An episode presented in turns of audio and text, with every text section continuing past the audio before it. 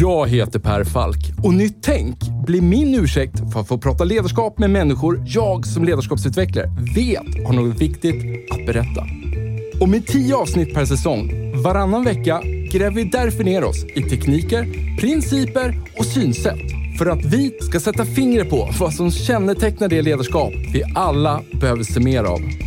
Och för att få de här samtalen att hända så har vi sponsorer. Först och främst min arbetsgivare Mindset där jag och mina kollegor tar fram både små och stora ledarskapsprogram som skapar de nya beteenden som behövs för att få er strategi att hända. Allt handlar om att noga identifiera moments that matters. Samt Promote, som är den självklara digitala plattformen för dig som vill skapa effektfulla lärresor och ett mätbart resultat i verksamheten. Och om ni vill ge era nya medarbetare en riktigt bra introduktion med en välkomnande och effektfull onboarding så tycker jag ni ska kontakta superproffsiga Induction. Ni hittar såklart länkar i avsnittsbeskrivningen. Nu hoppar vi in i samtalet och kom ihåg att det här är ett sammandrag av originalversionen. Enjoy!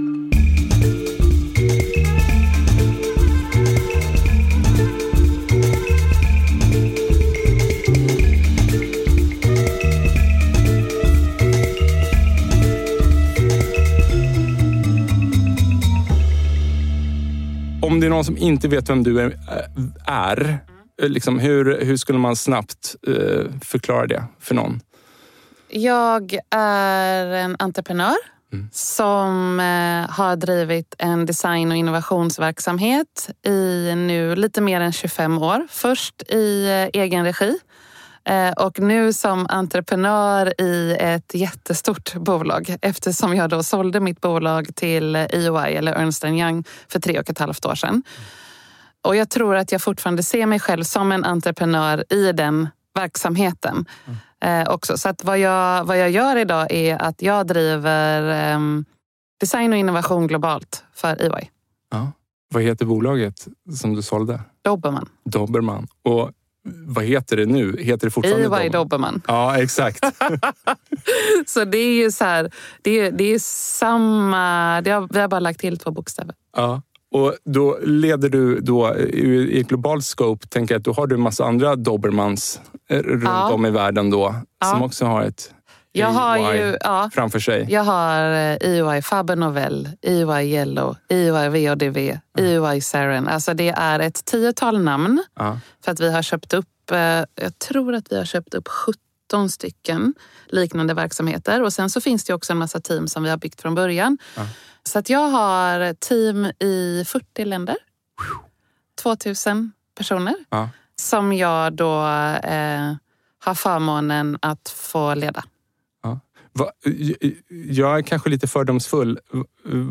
Jag tänker så här, jag kopplar inte ihop Ernst Young med den här typen av verksamhet. Jag tror inte att du är fördomsfull. Jag tror att det är vad de allra flesta eh, tänker när de tänker att vi är en del av en sån verksamhet. Ehm, traditionellt sett så Ernst Young är ju kända för att jobba med revision. Mm. Ehm, det är bara en del Mm. eh, av vad det här bolaget gör. Vi har en jättestor del som jobbar med konsulting eller du kan kalla det för managementkonsulting eller teknologikonsulting. Och ehm, om du tänker traditionellt hur eh, managementkonsulter har jobbat så har ju det varit en verksamhet som har jobbat med att analytiskt lösa problem. Mm. Eh, och det är ju inte hela sanningen på hur vi ska kunna göra verksamheter bättre.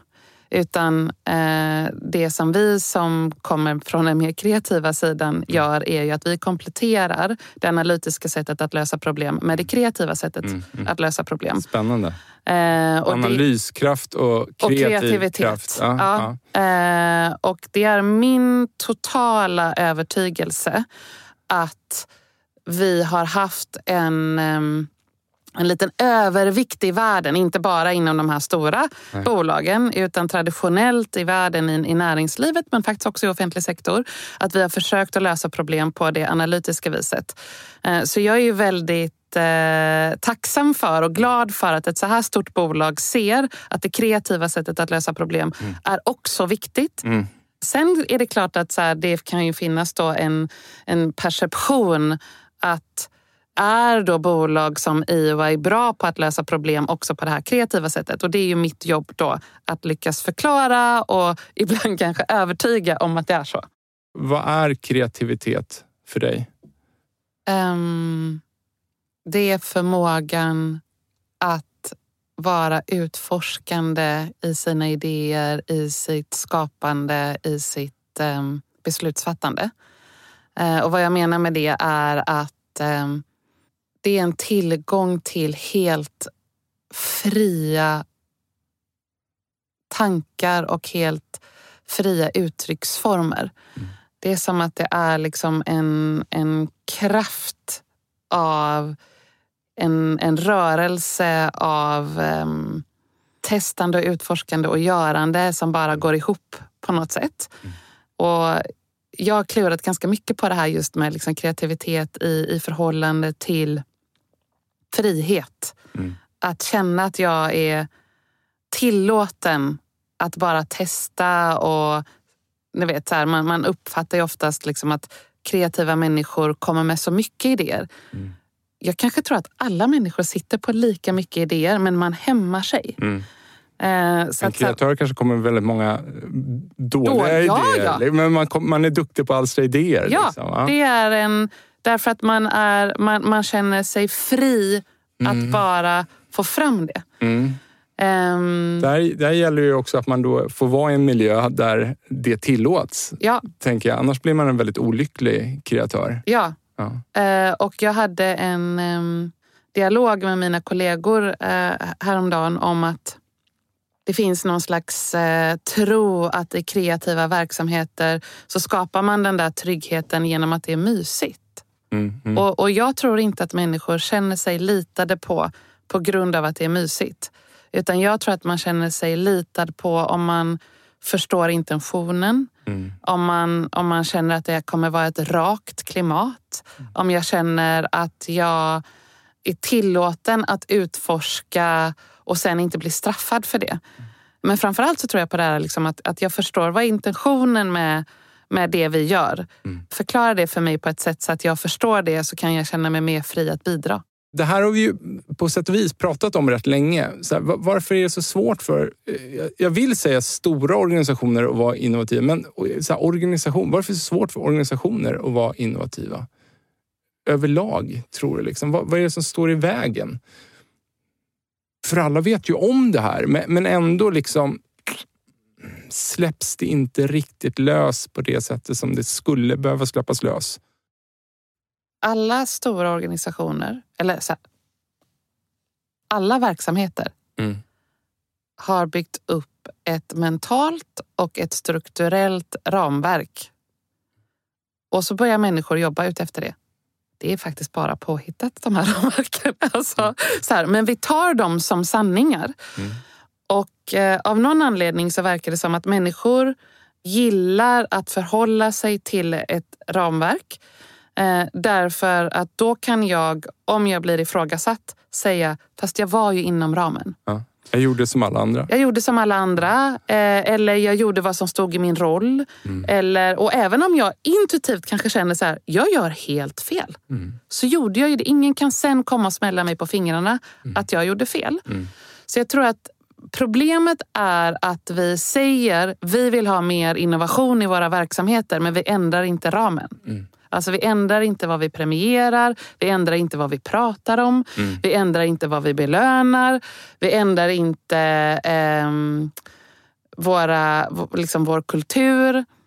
Klart att du inte kommer få någon skillnad då. Mm. Så om, om innovation handlar om att vi skapar helt nya saker, då måste ju sättet som vi jobbar på vara helt nytt. Mm, mm. Och sättet vi leder på måste vara helt nytt. Mm.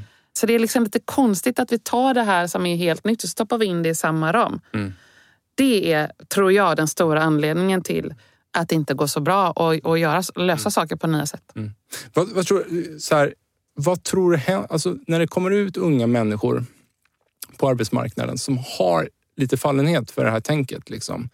Det, det, de, som du säger, vad var du kallar det för? En eh, intuitiv antropolog. Mm, ja, du, var det det du sa? Ja. Ja, men om, man, om man intuitivt då har lätt att försätta sig i det här tillståndet. Man har intuitivt lätt för att se att allt runt omkring oss är ju påhittade eh, regler och, och, och gränser. Mm. Vad tror du? I början när en ung människa kommer ut och inte har så mycket inflytande, liksom, hur, hur tar sig den här personen fram i en verksamhet? Eller gör den det i huvud taget?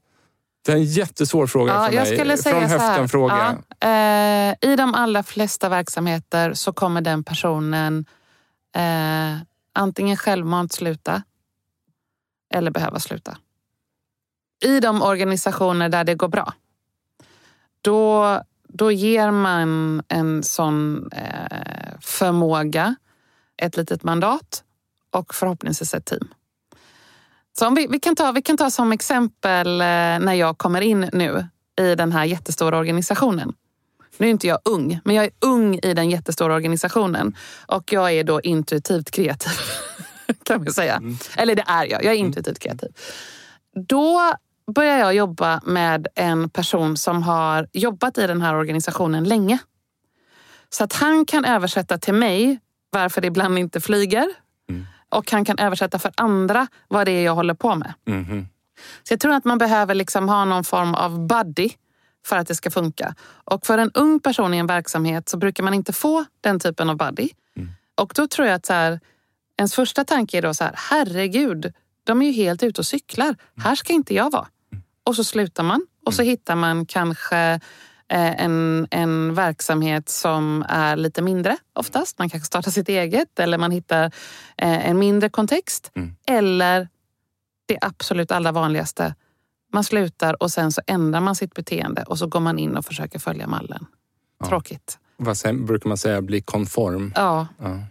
Och Det gör ju ont för den här personen. Jätte. Man får hoppas att, att man ändå, så här, ä, ä, om man skulle lägga till sig med sådana manér då, så här, att det är för att, så här, okej, nej, men jag får spela ut den här superkraften lite senare här, när jag har mer inflytande eh, och att man kan koppla tillbaks då igen. ja, Men det är ju ledsamt eh, Nej, det att, det ska super- behöva, att det ska behöva vara en strategi, tänker ja, jag. ja. Nej, jag tycker att det är, eh, det är vår, vårt uppdrag som ledare att se de här unga förmågorna och se att så här, det de kommer med är ett tillägg. Av alla de här 2000 kreatörerna, som är då i 40 olika länder. Mm. Ja, vad, är, vad är signaturen av en kreativ människa? Alltså, vad finns det för gemensamma nämnare av, av alla de här 2000 Kan jag, säga, personerna? alltså det första ordet som dök upp i mitt huvud nu är punkare. Och, då, och jag vet inte varför, jag men, var- liksom varför det var det ordet. Men någonting som de har eh, gemensamt är att de köper inte läget. Nej. De ifrågasätter. Ja. Så att detta är ju också på ett sätt lite jobbigare människor att leda. För att så här, du har ju inte ett gäng som köper blankt vad du säger. Utan det är hela tiden ett eh, ifrågasättande. Och den andra saken är det är hela tiden i rörelse att man vill vidare. Man vill lösa det på ett nytt sätt. Det kommer liksom nya...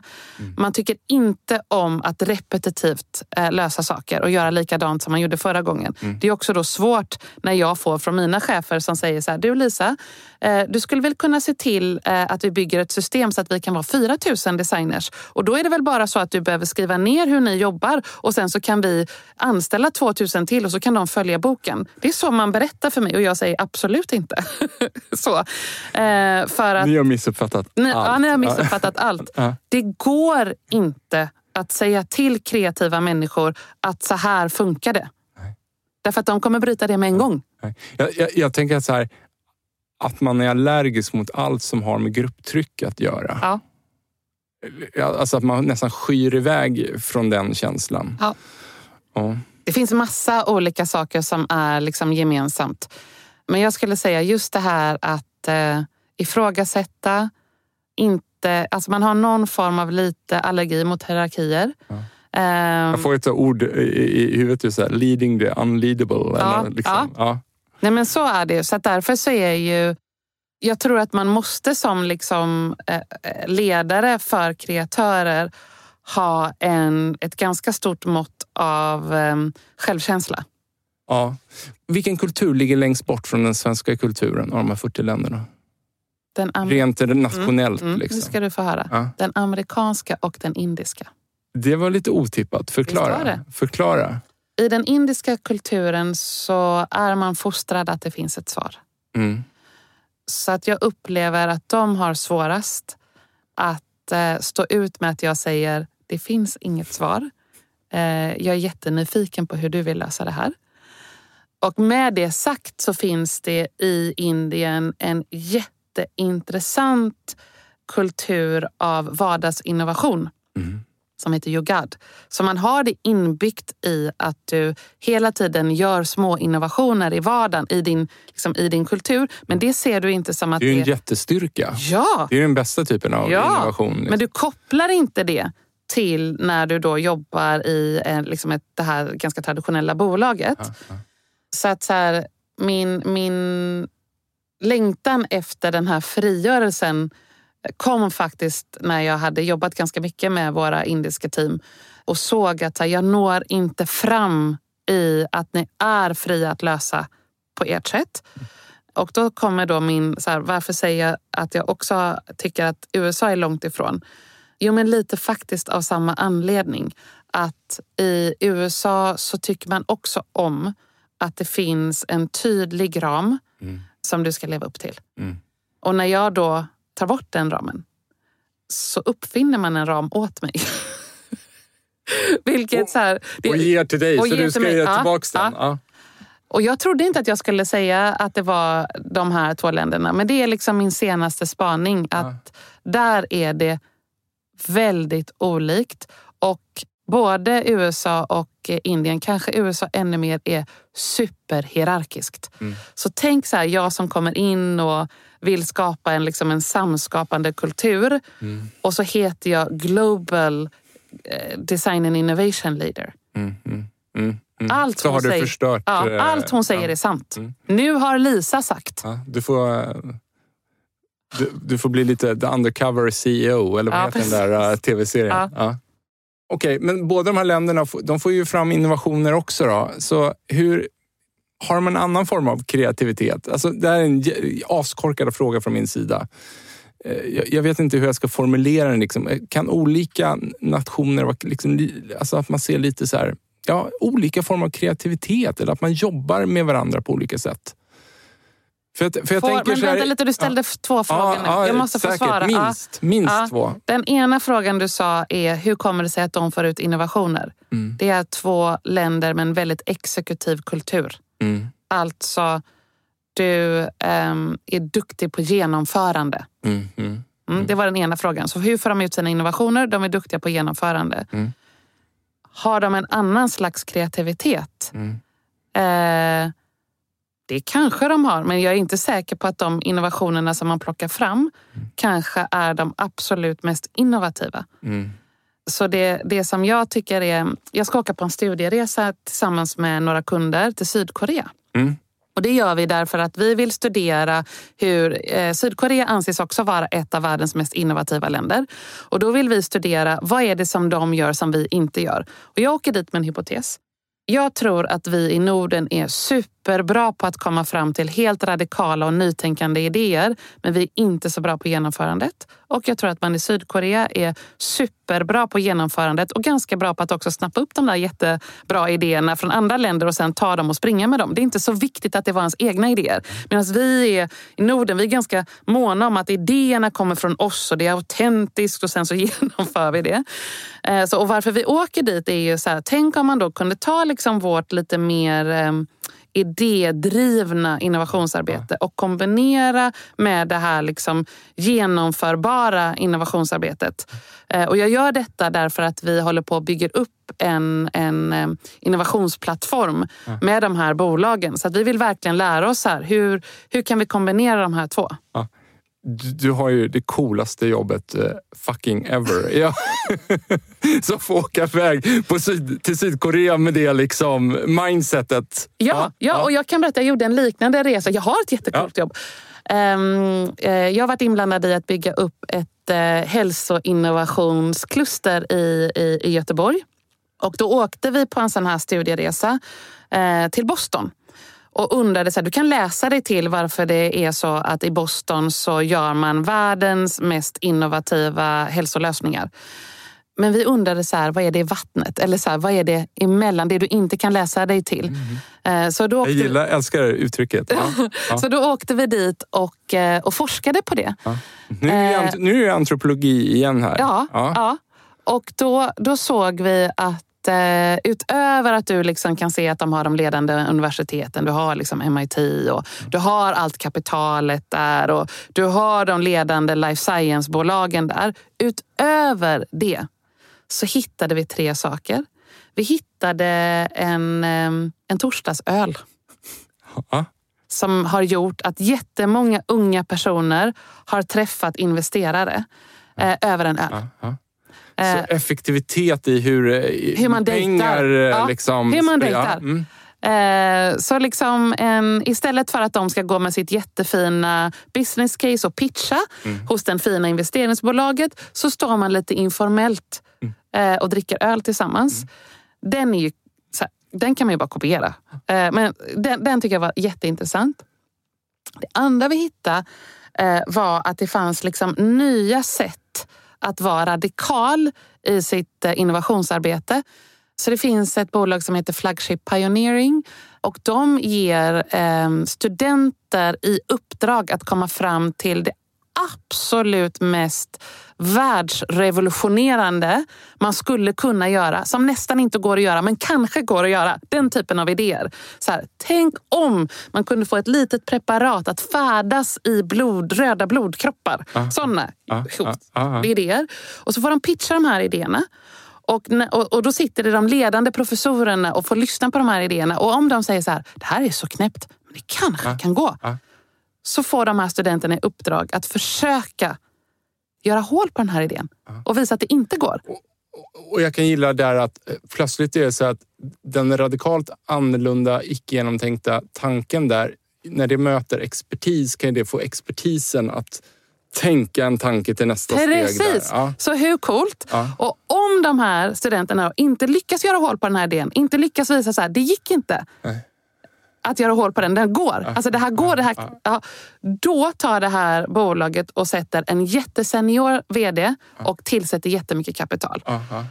Och så tittar vi på det här och så bara, det här låter ju för bra för att vara sant. Har ni verk berätta om något bolag. Och då får vi träffa Moderna. Och som du vet idag så tog ju Moderna då fram ett väldigt viktigt vaccin under pandemin. Och de kommer ur det här sättet att jobba på. Alltså de kommer ur att man just de, det som du pratade om innan, de här unga nyfikna ja. som inte är förstörda ännu ja. får möta professionen och får kapital. Ja. Där kommer liksom Moderna. Så det var den andra saken som vi såg. Eh, och den tredje saken som vi såg var att det finns några få individer som är som, eh, vad ska man säga, som är som eh, festfixare, alltså mingelexperter mm. eh, på att få ihop eh, matchmakers kanske man kan brokers. säga. Ja, brokers. Mm. Så vi fick också träffa några den typen och de är oftast bara drivna av en higher cause. Eh, så de, de har liksom vad het, det är därför jag inte ens kan hitta en titel på de här. Mm, mm. Eh, de det, det, det, och det är nästan den mest intressanta. Det kan alltså vara några få personer i en stad mm. som får den här staden att börja blomstra inom ett särskilt område. Mm. Och tittar vi på, liksom, det är inte... Jag tänker att ibland du vet, i Sverige pratar vi om Gnosjöandan eller jag vet att det finns en sån här individ i Järvsö. Om ni börjar studera, ni som lyssnar nu, titta på vad händer i Järvsö? Vilken typ av innovationer, vilken typ av liksom, ganska knäppa stora projekt har man gjort där. Det kan ibland, jag gillar Järvsö. Ja, ja, det kan ibland vara en person. Och så här, tänk, jag har världens roligaste jobb. Att få studera sånt här och sen tänka på så här, okej, okay, vad kan jag göra så att vi får mer av det här? Idag så finns ju GoCo som en jätte jätteviktig hubb för att stimulera hälsoinnovation. Mm. Eh, har lyckats få dit några av de mest eh, betydelsefulla forskarna, betydelsefulla bolagen, eh, har fått ganska mycket kapital. Och där finns det då eh, några såna här eh, Alltså vet du vad vi kallar dem? För det är så dåligt namn. Någon som lyssnar på det här får gärna komma på ett bättre namn. Vi kallar det för magnetskötare. Alltså vem får ihop de här magneterna till att bli någonting som är större än.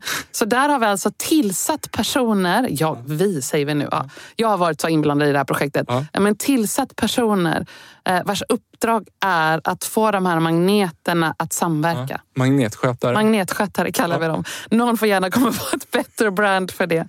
Det är det här med nya yrken som dyker upp som man liksom inte kan eh, ja, förutse. Liksom. Här Ja. har vi ett av dem. Ja. Magnetskötare. Ja. Och jag brukar ibland när jag pratar med bolag och säger så här, hur ska ni bli mer innovativa? Mm. Så brukar jag säga så här, det finns personer i ert bolag som är duktiga på att bryta mönster. Som förstår hur bolaget fungerar, men som har brutit mönster och gjort någonting annat och fått det att funka. Mm. De personerna är ju, Guld värda. ja, de personerna, För då har man både idéerna och genomförandekraften där. exakt. Ja. Låt dem jobba med varandra. Mm, mm, mm, Och det vanligaste man gör är att man satsar på en sån person och så ger man den personen ett nytt område, gärna i någon komplicerad, lite sämre del av verksamheten. Då kommer de personerna fly. Utan tricket här är att hitta de här personerna och få dem att börja samverka. För då får ju de en, till en rörelse som då kan börja förflytta bolaget åt en riktning. Men tyvärr så brukar man liksom ta dem och så sätter man dem så att ta hand om det här. Här borta är det lite trögt. Ja. Då kommer de dra. Kreativitet i grupp då? Mm. Vad, hur, vad har ni för mekanismer där? Hur, hur sätter ni ihop era projektteam? Här finns inget bra ord på svenska. Casting. Man kan säga rollbesättning. Eh, Men när man, när man tittar på att sätta ihop team så tycker jag att ofta så tänker vi ganska så enkelspårigt. Det ska vara en sån, en sån, en sån, en sån. Fast man tittar inte på eh, vilken typ av personlighet eller man tittar inte på drivkrafter eller så. Så om, vi nu, om jag bara går till liksom det, det nordiska teamet Dobermann. Där har vi en rollsättare. Mm, mm. Så att vi, nu skrattar du, men Nej, vi, vi nej, har för en... jag, tycker, så här, jag, jag, jag, jag går ju igång på det här Ja. jätte, jättemycket. Jag tycker fler bolag skulle ha... Ja. Hon heter Nina. Hon jag, är fantastisk. Jag fnissar för att jag blir lite avundsjuk. liksom. ja. Ja, så Ninas jobb är att vara rollsättare. Ja. Eller vi kallar det för teamdesign till och med. Man designar ett team. Mm. Och vi, låter, alltså vi har en heltid som jobbar med det och vi låter alltså det få lov att ta tid. Du investerar i att det ska vara rätt team. Så detta för mig är en konstform. Eh, och jag tycker att den här är, är bortsedd så, i så många organisationer. Eh, så att när, för att du ska få till det, det, det är liksom en sak. Den andra saken är att så här, sen måste du ju då jobba med att det teamet ska få koll på olikheter. Och jag tycker det var jättespännande att du inledde med att prata med, eh, jag tror att du sa, du har introverta Nej, men jag, det jag vill ju förvarna dig lite om mitt kroppsspråk. Ja. Att ibland när jag sitter och lyssnar på dig så sitter jag och tittar någonstans annanstans än i ögonen på dig. Så jag har in, absolut introverta drag i min, Introverta perso- drag i min personlighet. Precis. Och det, är en, och det är precis en sån sak som vi eh, investerar i att lägga tid på i början av ett projekt. Mm. Så vi försöker åskådliggöra den typen av drag Mm, mm, eh, så att man får koll på varandra mm, eh, och så, man, så att man sen då ger bästa utrymme för olikhet. mm, mm. Och Maximera chansen att man förstår varandra och kan bygga på varandras eh, idéer. exakt. Ja. Så man kan ju till och med liksom få lov att prata om sina allergier. Jag, jag tycker inte om dominanta personer som står vid tavlan och håller pennan Ja, och ja, hela ja. tiden. Ja, vad bra, då har vi en allergi mot det i det här rummet. Då behöver vi vara lite varsamma om det. Ja. Ehm, Man kanske får ge något tecken om man kanske känner det. av sin allergi. Ja, kanske det. Så, att så här, hur, hur gör man? Ja, men man? Man är noga med sin rollbesättning Mm. och man investerar i att lära känna eh, varandras eh, allergier och överslag och förmågor på ett lite djupare plan. Man lägger lite tid på det. Mm. Och sen så måste du ha en, en eh, feedbackkultur. Eh, så att du måste känna att ehm, du, kan, du kan på något sätt flagga för att jag känner mig inte lyssnad på eller jag tror inte att jag eh, får plats här. Eller vad det nu än är du, be, du behöver säga. Hur får ni in nya medarbetare? i... När ni, för ni har ju bevisligen den feedbackkulturen. Ja. Hur får ni så snabbt in en ny medarbetare i, i det? Vem var det som sa att det gick snabbt? jag tror inte att det går fort. Nej. Jag tror att det är lite obekvämt att börja Ja. hos oss. Jag tror att du kan uppfatta... Jag kan prata om mig. Jag tror att du kan uppfatta mig som väldigt rak, väldigt eh, pang på. Eh, att du får feedback ganska fort. Eh, och jag tror inte att det alltid känns jätteskönt. Jag tror faktiskt att det tar tid att lära sig. Så jag tror inte att det går fort. Jag tror att det tar en stund att förstå att det är genuint, ärligt, kärleksfullt. Ja. Eh, och att det inte är... Därför att du kommer oftast liksom från... Om du inte är helt ny från skolan, då kanske det går lite fortare. Men om du har jobbat någon annanstans, då kan det nästan vara som att så här, oj, blev jag utskälld nu? Mm, mm, mm. Och då, då måste du lära dig att navigera i det. Att säga, nej, nej, det var bara du fick den här raka eh, feedbacken för att den här personen tyckte om dig och ville åt den dialogen. Så det du kan göra för att skynda på, det är ju att du eh, låter eh, den typen av öppenhet få ta plats. Eh, och att du kanske lägger lite tid på det. Så eh, jag försöker liksom komma på exempel här nu som jag inte har sagt någon annan gång i någon podd. Det är också jättedumt varför jag sitter och tänker på det. Jag tar något som jag tänker på. Ja. I måndags då eh, så ledde jag vårt partnermöte för alla partners inom konsulting i Sverige. Så det betyder alltså att eh, alla i det rummet är, är kanske inte i eh, Dobermans verksamhet. Eller Mm. inte kanske. Det är väldigt få som är i Dobermans verksamhet. Och då eh, lärde jag ut en metod till dem för hur du just ska uppnå den här öppenheten. Som vi kallar för kolapapper, som jag har lärt mig av en ledarskapskonsult. Eh, och kolapapper är de där papperna som ligger på marken, du vet, som alla ser, men bara går förbi och inte plockar upp. De bara är där. Eh, och det är ju de sakerna som vi måste prata om, som vi inte pratar om. Och då fick alla skriva de sakerna Ja. som vi inte pratar om, som vi behöver prata om. Och så la vi dem i en burk och sen så pratar vi om det. Och det är ju... Och, och, och, och, drog dem en Ja, efter en? Drog dem. Vi- Nu gjorde vi ju inte hela övningen. Nej. Utan i- just i måndags ville jag ju bara visa på hur man gör. Ah, ah. Och nu så har vi sagt att det, nu ska vi liksom jobba med de frågorna i varje möte. Eh, Modigt. Ja, Ja. och det är ett eh, väldigt, ehm, väldigt, väldigt eh, eh, kraftfullt verktyg. Så om jag, om jag tar det till USA en gång, när jag använde den Mm. övningen. Mm. Då, då vågade några inte skriva sådär särskilt djupa frågor. Då blir det en temperatur för mig. Så här, hur öppna är vi här? Mm. Då drog jag väl någon lapp och så står det så här. Får man lägga sig och sova på lunchtid? Mm. Mm. Det är för mig då temperatur på, okej det är den nivån av öppenhet vi är Låg på. trust. Ja. Mm. Så här, behöver fråga det. Mm. Eh, jättebra temperatur för mig som chef. Mm. Medan i, i Sverige veckan innan jag hade, där vi hade dragit lappar så var det en lapp som stod så här. Eh, varför får gravida kvinnor mer i lönehöjning än andra? Intressant. Den brände ju till. Är det så? Eh, var, var kom det här ifrån? Och så var vi tvungna att titta på det. Så att så här, eh, men bara som ett exempel Ja, på det- liksom, eh, att det, här, det går ju att investera i team och skapa den öppenheten. Ja. Känner du till eh, en amerikansk man som heter Ray Dalio? Som har en hedgefond som heter Bridgewater eller något. Och de är extremt framgångsrika på att förvalta pengar. Extremt framgångsrika. När du pratar mycket om casting här Mm. eh, och, och, och så vidare, men även er öppna, eh, så, en, sån, en feedbackkultur som nästan kan vara lite obehaglig för en, en nyanställd, så ligger det helt i linje med hur han pratar, hur han sätter ihop sina investerarteam och vilken kultur de odlar internt. Eh, det, eh, det är bara en person som... Men tänk om, jag, alltså, tänk om jag nu i min då kollektivistiska utforskning här ja. kunde eh, prata med någon på Bridgewater och förstå hur de gör. Ja, men du, eh, alltså, en person som du skulle nog kunna ta kontakt med dem.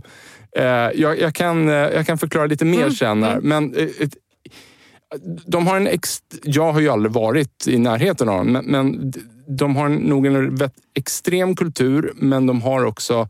Det är ju det som är det coola med finans. Du får ju ett knivskarpt resultat i vida, så här, lyckas vi bra med vår förvaltning av pengar? Ha, liksom, hur lyckas vi med vår... För det är ju egentligen ett mått på hur, hur idéer färdas inom liksom, gruppen och, och bolaget, organisationen. Mm. Ja. Nej, men det, det är nog ett... eh, Sjukt jag, jag, jag kanske får sitta med på ett hörn. Ja Vem, vet? Lyssna. Du, eh, Lisa. Eh, galet givande samtal. Jag är så otroligt glad att eh, du tog dig tid att komma förbi. Tack så mycket för att jag fick komma. Bra. Då är vi klara. Och Ja. Den är 28 till. Coolt. Ja, fan, äh, så jävla... Jätte, jätteroligt. Jätte, det, det, det är såna här samtal som... Det är därför jag har podden. Liksom. Sen är det sällan... Hörni, tack till våra sponsorer. Mindset, Promote samt Induction för att ni tror på den här produktionen. Ta hand om er.